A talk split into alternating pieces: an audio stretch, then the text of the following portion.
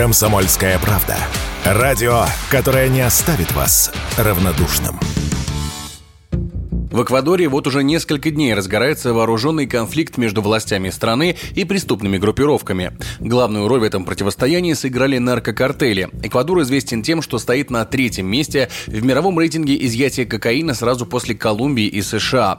Порой вмешательство властей порождает и вооруженные конфликты. Так, например, за последнюю декаду 2022 власти конфисковали 128,5 тонн наркотиков, что привело к волне насилия и нападениям на представителей властей. И вот в этом году конфликт конфликт между картелями и властями вновь перерос в серьезные столкновения. Все началось 7 января, когда из тюрьмы сбежал лидер крупнейшей банды страны Лос Чонерос Адольфо Вильямар. В стране тут же было объявлено чрезвычайное положение, после чего вооруженные до зубов бандиты захватили телеканал ТС. В прямом эфире они взяли в заложники журналистов.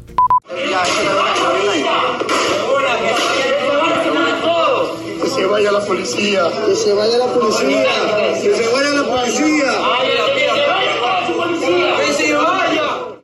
Из-за захвата журналистов глава Эквадора издал декрет о признании наличия вооруженного конфликта на территории страны. Согласно ему, все преступные группировки стали причисляться к террористическим организациям. Члены картелей в ответ стали вылавливать на улице городов полицейских и казнить их. Пострадали и мирные жители.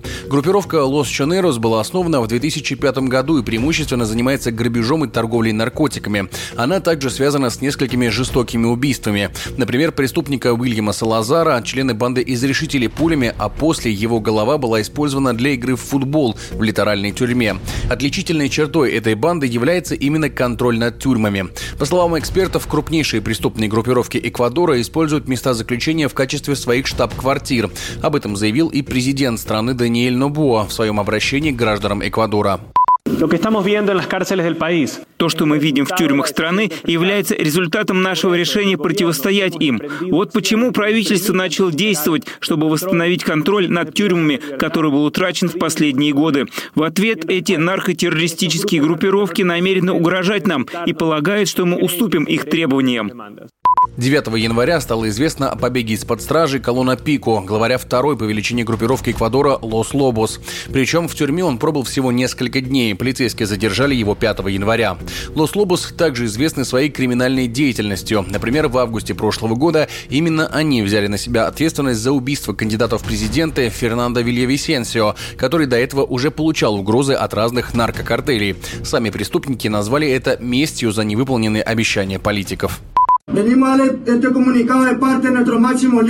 Мы здесь, чтобы огласить коммюнике от имени наших высших руководителей Пипа и Эстебана-младшего. Мы хотим, чтобы весь эквадорский народ понял, что каждый раз, когда коррумпированные политики не выполняют свои обещания, они будут уволены. Мы, организация Лос Лобос, берем на себя ответственность за события этого вечера. Лос-Лобос в свое время была частью Лос-Чонерос, но откололась от основной банды и начала соперничать с ними на рынке наркотиков из-за лидерства в тюрьмах. На апрель 2023-го группировка насчитывала 8 тысяч членов.